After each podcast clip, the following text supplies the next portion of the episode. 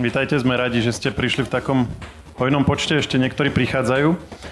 Umelá inteligencia je téma, o ktorej sa hovorí samozrejme už mnoho rokov, ale za posledných povedzme 10 mesiacov nastalo niekoľko takých aspoň z používateľského hľadiska zmien, ktoré pre veľa ľudí boli až takým šokom, že čo vlastne táto technológia dokáže. Bola to generatívna umelá inteligencia, služby ako Midjourney, Stable Diffusion a ďalšie, ktoré nám odrazu ukázali, že počítač alebo že umelá inteligencia vie tvoriť umenie, vie tvoriť obrázky.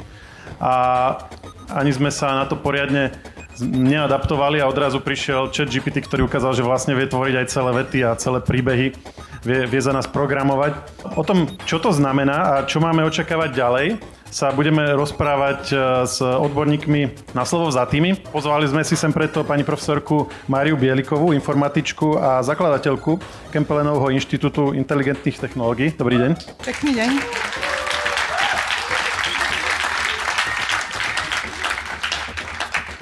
Vedľa sedí e, advokát so zameraním na IT a člen stálej komisie pre etiku a reguláciu umelej inteligencie pri Ministerstve informatizácie regionálneho rozvoja a investícií, pán Miroslav Chlipala. Dobrý deň. Dobrý deň. A technologický novinár, špecializujúci sa na moderné technológie a trendy Jan Trangel. Jano, ahoj. Ahojte, dobrý deň. Ja som redaktorom Živé.sk a moje meno je Maro Žovčin.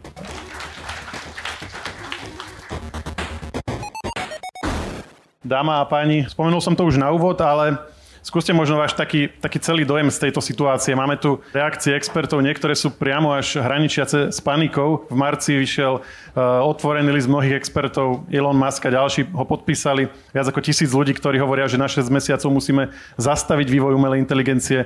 Niektorí zachádzajú ešte ďalej. Elizier Jutkovský hovorí, že 6 mesiacov je nič, že musíme proste to celé vypnúť a kým nevy, nevymyslíme ako, ako ďalej, tak nevyvíjajme to vôbec.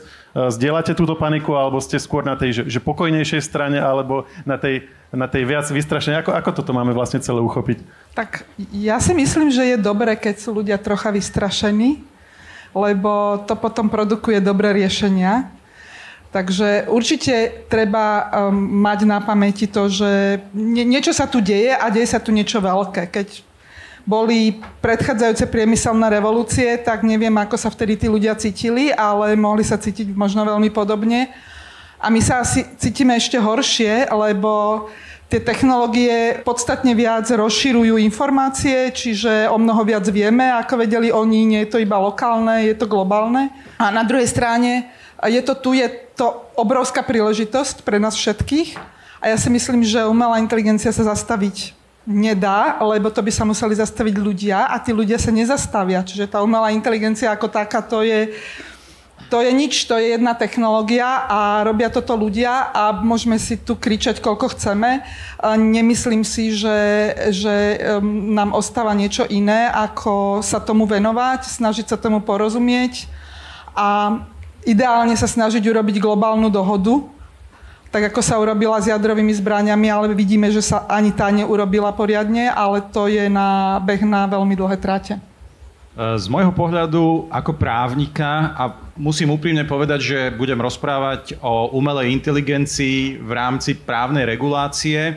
Dobre, máme návrh zákona o umelej inteligencii, máme návrh smernice o, zodpo- o mimozmluvnej zodpovednosti za škodu spôsobenú umelou inteligenciou. Čiže my sa pripravujeme, aby to nebolo len v rovine etiky a morálky, ale budeme aj v rámci reálneho právneho režimu. Ja si myslím, že základným problémom aktuálne je to, že sa to deje strašne rýchlo. Že tá umelá inteligencia prichádza tak, doslova v reálnom čase, že vidíme, ako tie jednotlivé technológie prichádzajú a dokážu nahrádzať nejaké časti našej práce.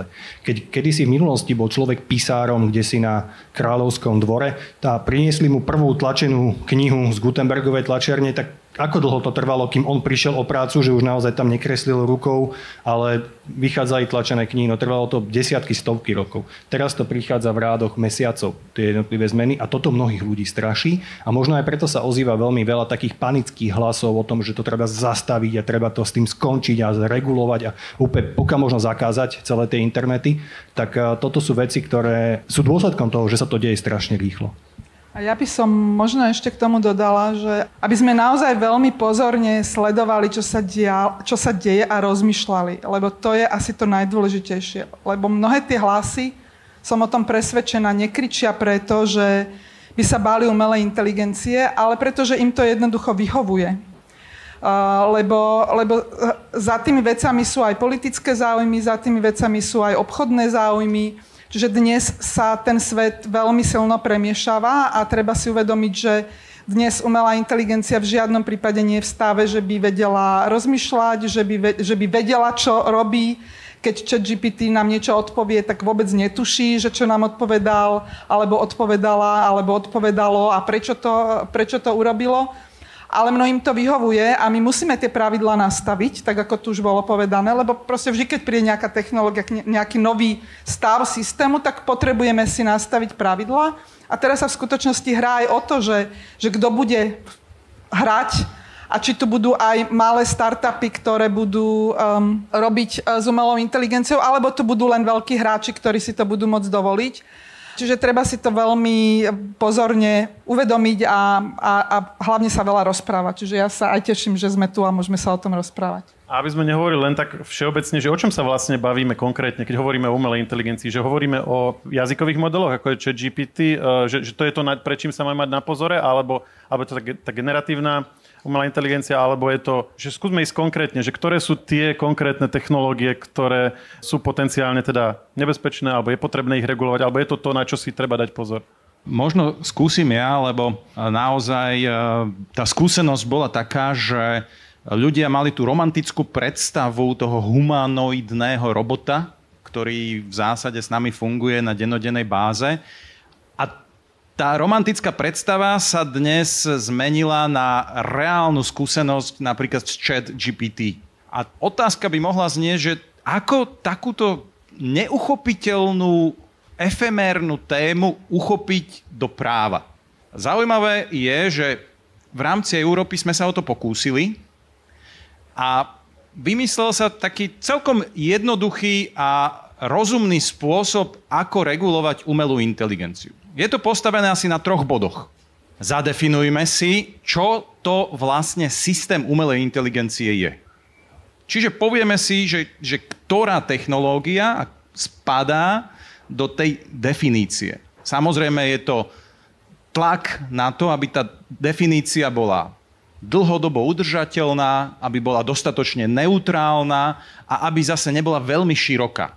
Teraz hovoríme teda o tom Európskom akte o umelej inteligencii. Tak. A máme na to nejaký, že aká je odpoveď, aspoň, alebo teda aspoň náznak tej diskusie, že ako si teda zadefinujeme tú umelú inteligenciu. Keď, keď teda pôjdete po tých ďalších bodoch, ale aby Hej. sme sa pristavili Hej. pri tomto. Čiže pristavme sa pri, tej, pri tom prvom, nedefinujeme umelú inteligenciu. Definujeme systém umelej inteligencie, čiže už tam cítime určité zúženie. Čo je dôležité, ten návrh AI Actu v roku 2021 pred, predstavila Európska komisia. Minulý rok sa k nemu vyjadrila aj Rada. Dnes, alebo pred pár týždňami sa k nemu vyjadril aj Európsky parlament. Sa tá definícia zužuje. Sa tá definícia zužuje práve na základe tých skúseností, ktoré dnes, dnes žijeme. Takže to je, to je prvé východisko. Ten druhý bod, veľmi dôležitý, že už teda budeme vedieť, že čo to vlastne systém umelej inteligencie je a teraz ako ho regulovať že čo je problém systému umelej inteligencie pre občana, pre človeka. No je to riziko. Riziko pre základné ľudské práva, riziko spojené s bezpečnosťou. A teda to je veľmi jednoduché riešenie, je, že rozdelme systémy umelej inteligencie do skupín podľa rizika, ktoré predstavujú pre ľudské práva a pre bezpečnosť. Pre bezpečnosť to je napríklad, že čo, že, že že vytvorí nejaký vírus alebo e, šírenie dezinformácií. O čom sa bavíme? Je to aj ochrana súkromia, je to všeličo možné, čo sa do toho uh, dá zarátať spolu s tými základnými hodnotami, ktoré, ktoré sú. To sú potom ja, zároveň aj tie ľudské a, práva. Áno. Ja sa, ja sa ešte predsa len vrátim k tej definícii, lebo ono vždycky, uh, umelá inteligencia ako taká disciplína, hej, tak ako strojníctvo, architektúra a tak ďalej. A preto hovoríme o systémoch. A a keď sa spýtate desiatich ľudí, čo je umelá inteligencia, každý vám povie niečo iné. a ten najšikovnejší vám povie, a na čo to chceš.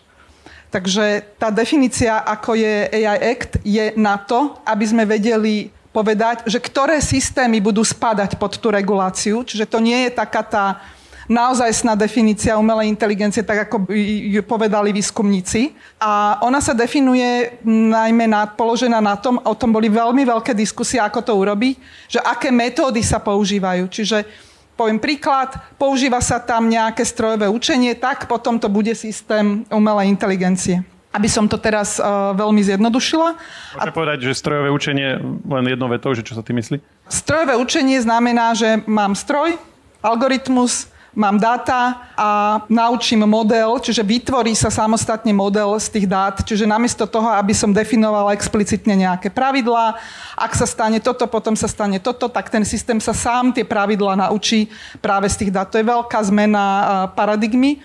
Ja verím v to, že oni sa ešte navzájom prepoja lebo už teraz napríklad, e, keď troška odbočím, e, sú také zaujímavé prístupy, ako napríklad, že, že fyzikou informované, keď to tak hlúpo preložím, strojové učenie, to znamená, že do tých modelov, do tých neurónových sietí vobchám nejako fyzikálne modely, ktoré vieme, že fungujú a potom vytvorím ešte lepšie veci. Lebo ten problém, ktorý je, je, že žiadny takýto systém nefunguje 100% dobre. Kedysi sme robili programy, vynásobili sme dve matice, tie dve matice boli vždy vynásobené rovnakým spôsobom, lebo sme to robili explicitne, vedeli sme presne algoritmus, ako to urobiť.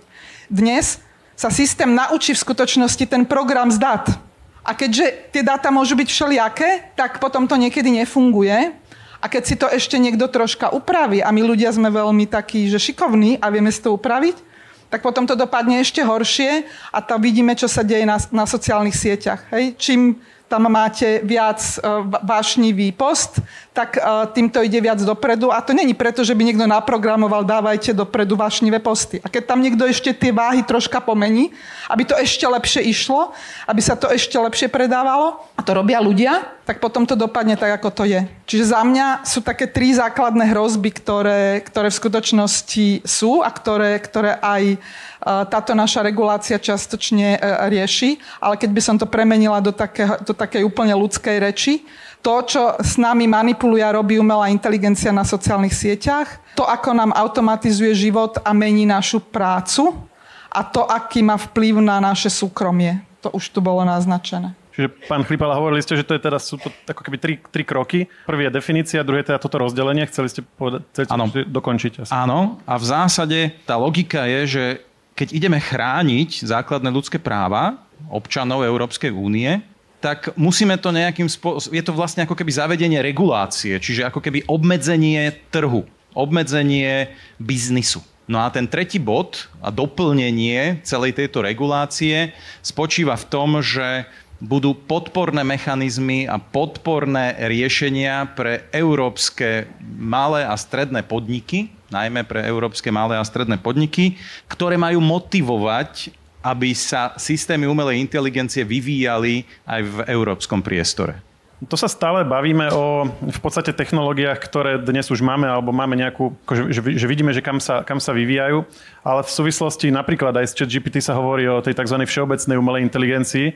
Čo to je a prečo je to dôležité? Možno pani Bieliková. Všeobecná umelá inteligencia, Artificial General Intelligence, je, teda predstava je taká, že to je taká inteligencia, ktorá už naozaj vie konať samostatne, autonómne, vie sa rozhodovať, možno, že na to, aby to reálne mohlo byť, tak asi by nemusela byť ani napojená na elektriku a mala by mať nejaké iné zdroje, lebo to vypnete a čo, čo už jej pomôže, že je autonómna, lebo nebude. A teda vedela by konať presne ako koná človek. To je ináč veľké nebezpečenstvo, lebo ľudia sa o tom rozprávajú a oni si na to je také cudzie slovo, ktoré si ja poriadne nikdy neviem zapamätať a poriadne ho vždy dopletem. Antromorfizujú, tu, e, tie, tie systémy, čiže, čiže myslia si, že, že za tým je nejaký človek a aj keď to nie je explicitné, to je implicitné. Proste rozprávam sa s chatbotom a, a normálne mám pocit, ako keby som sa rozprával s človekom. Verím tomu systému, ako keby za tým e, bol nejaký človek. A to je veľmi nebezpečné, ale tie systémy dneska majú strašne ďaleko od takejto všeobecnej umelej inteligencie, ja som to už povedala. Ale tým, že reč je v skutočnosti niečo, čo robí človeka človekom. My ľudia sme sa stali ľuďmi preto, lebo vieme komunikovať, vieme rozprávať, vieme vyjadrovať myšlienky, vieme rozmýšľať v abstrakciách. A jazyk je asi najkomplexnejšia vec. A teraz zrazu tu niekto vyvinul systém, s ktorým sa viem rozprávať a ten Turingov známy test spred mnoho desiatok rokov celkom dosť veľa ľudí aspoň na krátku chvíľu sa nechá s ním oklamať. A to je, to je niečo absolútne úžasné. A... a test, ktorý má určiť, že či na druhej strane je človek alebo ano, počítač. Áno. A dokonca aj ja, ktorá sa zaoberám tým už dlhé roky, niekedy žasnem, ako je to možné, e, že tie odpovede sú až také napriek tomu, že rozumiem, ako to tam um, je, je vytvorené. Takže ten, ten dojem z toho môže byť takýto, ale skúste dať týmto jazykovým modelom nejaké číselné úlohy alebo takéto rôzne um, počty, tak zistíte, že nevie ani úplne základné veci. No ale vy ste to tak uzavreli jednou vetou, že, že od tej všeobecnej umelej inteligencie sme ešte ďaleko, ale no, že, kde sme teraz a čo by bolo potrebné na to, aby... Lebo niektorí hovoria, že napríklad ChatGPT má znaky u všeobecnej umelej inteligencie, alebo že ChatGPT 5, že čo ak to už náhodou bude. Že niektorí hovoria, že už sme že, že pár krokov predtým a iní, že sa toho možno ani dnes nedožijeme, a teda vo svojich životoch nedožijeme, takže že čo je tá prekážka, ktorú ako keby nevieme ešte prekonať, alebo že čoho sa máme chytiť, keď chceme nejak odhadnúť, že ako ďaleko sme od toho. Lebo od, od, toho sa odvíja aj niektorá z tých, niektorá z tých línií, tých, tých debát a tých obav, že, lebo vy ste povedali, že, to, že umelá inteligencia, ktorá je potom už tak inteligentná ako človek, samozrejme od toho už je jeden krok od inteligencie, ktorá je inteligentnejšia ako človek. Vieme, ako to dopadlo s neandertálcami, keď prišli homo sapiens, takže tá, tá obava hovorí, že teraz my budeme vlastne tí neandertálci a tí, tí, tí vlastne inteligentnejší budú vlastne počítače alebo stroje. Ako vlastne toto máme, ako, ako sa k tomu máme stavať, nakoľko to je taká, že že nezmyselná predstava alebo niečo, čo nás nemusí dnes trápiť a nakoľko je v tom nejaká, nejaké zrniečko nejaké reálnej obavy. Nemáme teraz dosť času na diskusiu o tom, že čo to je inteligencia, lebo, lebo potom by bolo treba ísť naozaj do tohto základu, ale dá sa na to tak veľmi zjednodušene pozrieť na to, že keď niečo považujeme za inteligentné, tak to znamená, že v danom čase, v danom okamihu vykonáva aktivity, ktoré sú vo väčšine prípadov veľmi zmysluplné, rozumné. Hej? Um, dosť často sa hovorí aj o rozumných agentoch, sú na to, sú na to rôzne pohľady. A určite, že tie súčasné um, generatívne modely vykazujú takéto známky v niektorých aspektoch. Ale ani zďaleka nie je, je veľmi rýchlo si každý vie urobiť uh, dôkaz pár, pár dopytmi, ktoré, ktoré tam dá, že naozaj nerozumie ten systém tomu, čo my chceme povedať a ani nemá ako rozumieť vzhľadom na to, že je to model, ktorý je natrenovaný na to, aby doplňal slova a vytváral sekvencie slov na základe veľkého množstva v úvodzovkách prečítaných textov a vytvorenie štatistického modelu. Čiže tam sú tie znalosti reprezentované vo forme váh. Takýto systém zatiaľ podľa môjho názoru nemá šancu, aby takéto niečo spravilo. Má šancu robiť úžasné veci, hej, môže nahradiť z 90% copywriterov, čiže to, čo robíte v tých novinách. Hej, to snad nie. Adam, je to 90%, ale tých 10 vám ostane. Hej? Ale, ale určite, určite to nevie. A budú úplne iné články, budú o mnoho lepšie články. Čiže... Ďakujeme. s, tými, s, tými, s tými ľuďmi myslím, s tými ľuďmi doplnené. Hej? no, ale určite si myslím, že na to, aby tu bola všeobecná umelá inteligencia, potrebujeme ešte inú paradigmu. Že nemyslím si, že tou súčasnou sa to dá spraviť. Toto, čo tu dnes máme, vzniklo nejakých 14 rokov dozadu a ohľadom jazyka nejakých 5 rokov dozadu. Čiže je dosť možné, že o 5 rokov tu budeme mať, o 3 roky tu budeme mať nejak, niekto vymyslí niečo ďalšie, ale toto, to, môj názor určite nie je. A tých novinárov ešte môžeme potom dodiskutovať tam.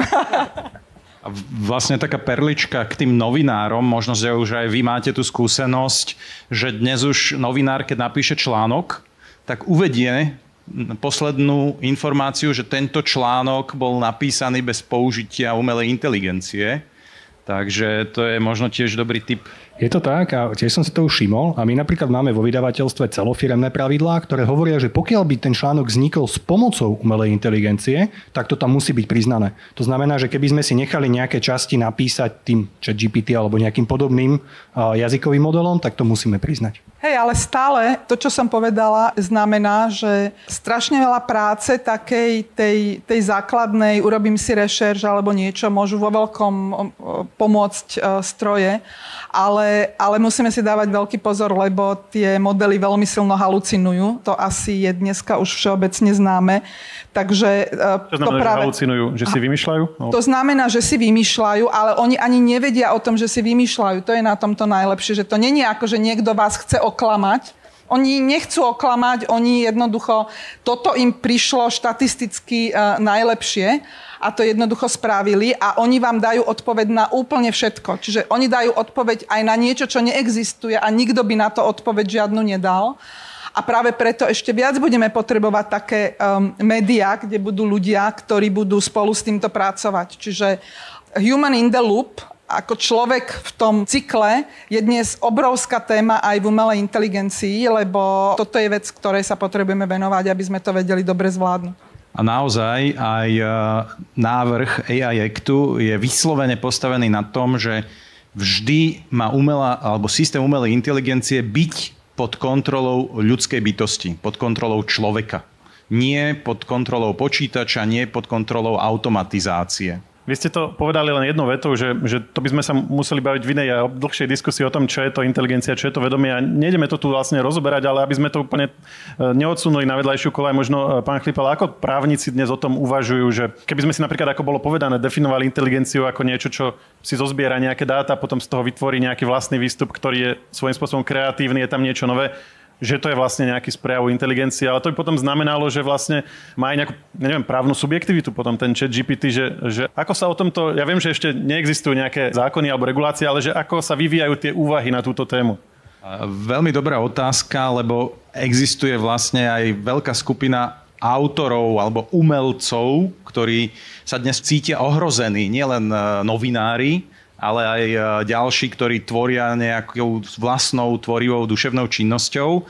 Zatiaľ to nastavenie je v rámci týchto sfér autorského práva pomerne jednoznačné. Je vždy človek dôležitý. Čiže umelá inteligencia nemá ani autorstvo, nemá ani právnu subjektivitu a pokiaľ viem, tak o ničom takom sa ani neuvažuje lebo práve tak, ako pani profesorka povedala, tá umelá inteligencia nemá ten prvok tvorivosti, tak ako ho my dnes chápeme. Ona keby ho mala, tak sú tu nejakí zastancovia toho, že aby, tie, aby stroje mali svoju identifikáciu a boli zodpovedné za svoje činy, lenže potom, keď sa nad tým zamyslím, ja teda nie som právnik, tak čo to znamená, že keď spôsobí škodu, tak ho vypnem alebo rozbijem, alebo čo? Čiže vždy tam musí byť za tým ten človek, ktorý je zodpovedný a právnici to potom musia riešiť, lebo, lebo je to naozaj že zapeklitá situácia. Budete mať čo robiť, lebo keď si zoberiete, že aj tie generatívne modely,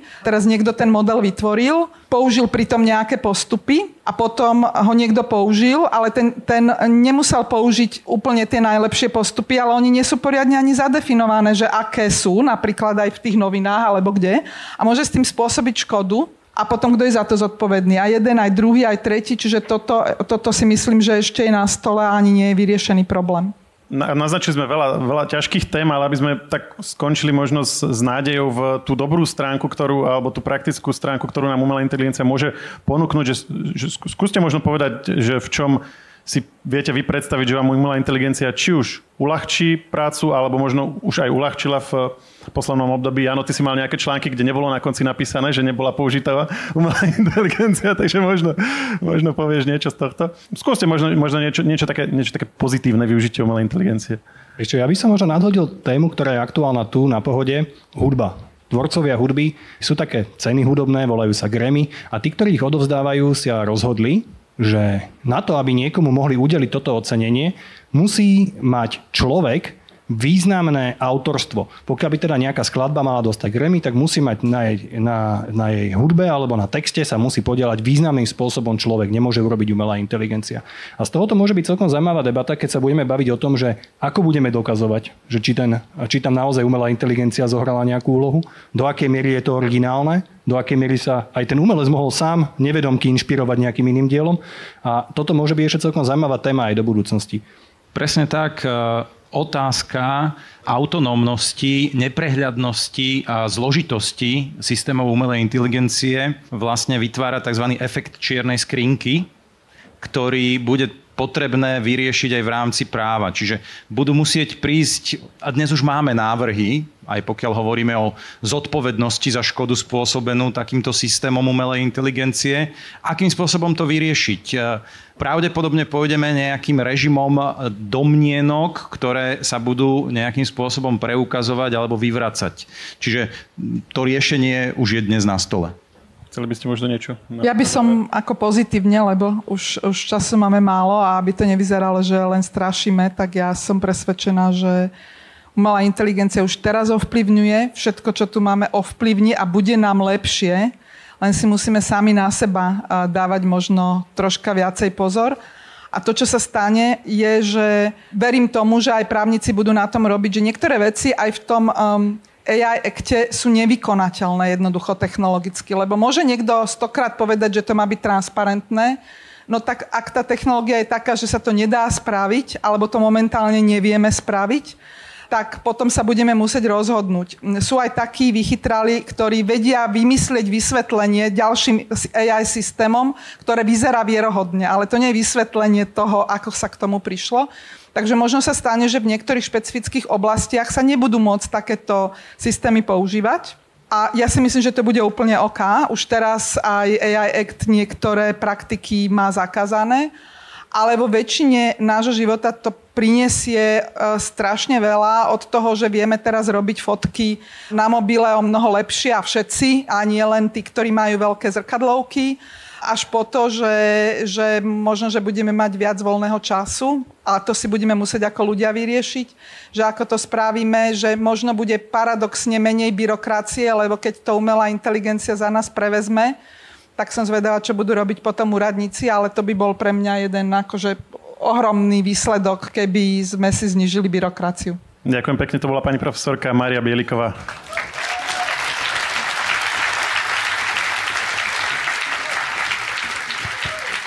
Právnik Miroslav Chlipala.